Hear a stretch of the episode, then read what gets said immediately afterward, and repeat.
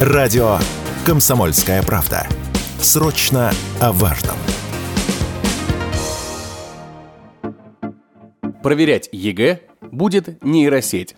Такое предложение выдвинула компания Skyeng – в компании научили чат-бот на основе ChatGPT проверять работы по английскому языку. Результаты оказались положительными. Проверка нейросетью в 68% случаев оказалась так же хороша, как и проверка реальными людьми. А в 61% случаев она давала качественную аргументацию оценки за задание и объясняла, почему снизила балл. Поэтому разработчики такой системы намерены обратиться в Минпросвещение с предложением внедрить нейросети в систему проверки единого госэкзамена, чтобы снизить человеческий фактор и точнее оценивать работы.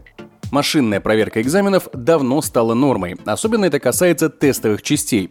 Однако до сих пор параллельно с машиной работу проверяет и человек. И как бы умна ни была нейросеть, совсем отказаться от человека не получится.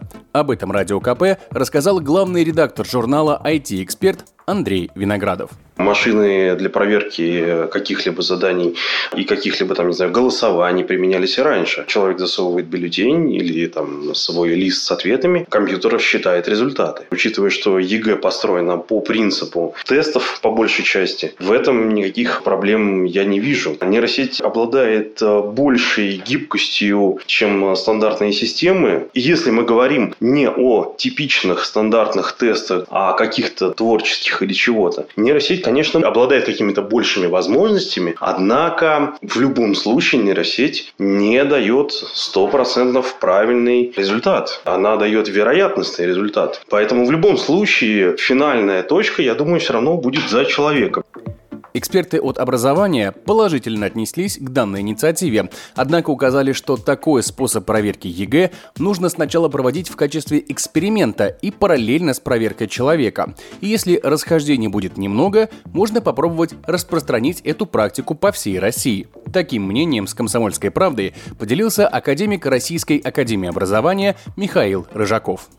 Дело новое. Попробовать-то можно это для всех будет полезно. Но только в форме эксперимента какого-нибудь там, лабораторного даже сначала. И не, не вводить декретным порядком ничего, как у нас обычно любили раньше.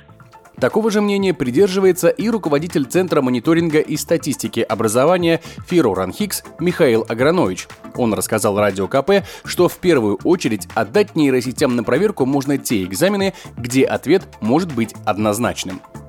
Ну, наверное, наверное, там, где, так сказать, ответ однозначен, там математические задачи в первую очередь, да, ну, там, наверное, можно проверять нейросетями, можно более простыми способами. Ну, наверное, там год-два провести эксперимент, а потом посмотреть, что получится. Если будет немного расхождений, значит, можно отдать нейросети.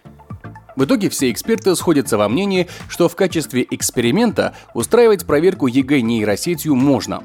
А какой у этого эксперимента будет результат, увидим в ближайшее время. Егор Волгин, радио «Комсомольская правда».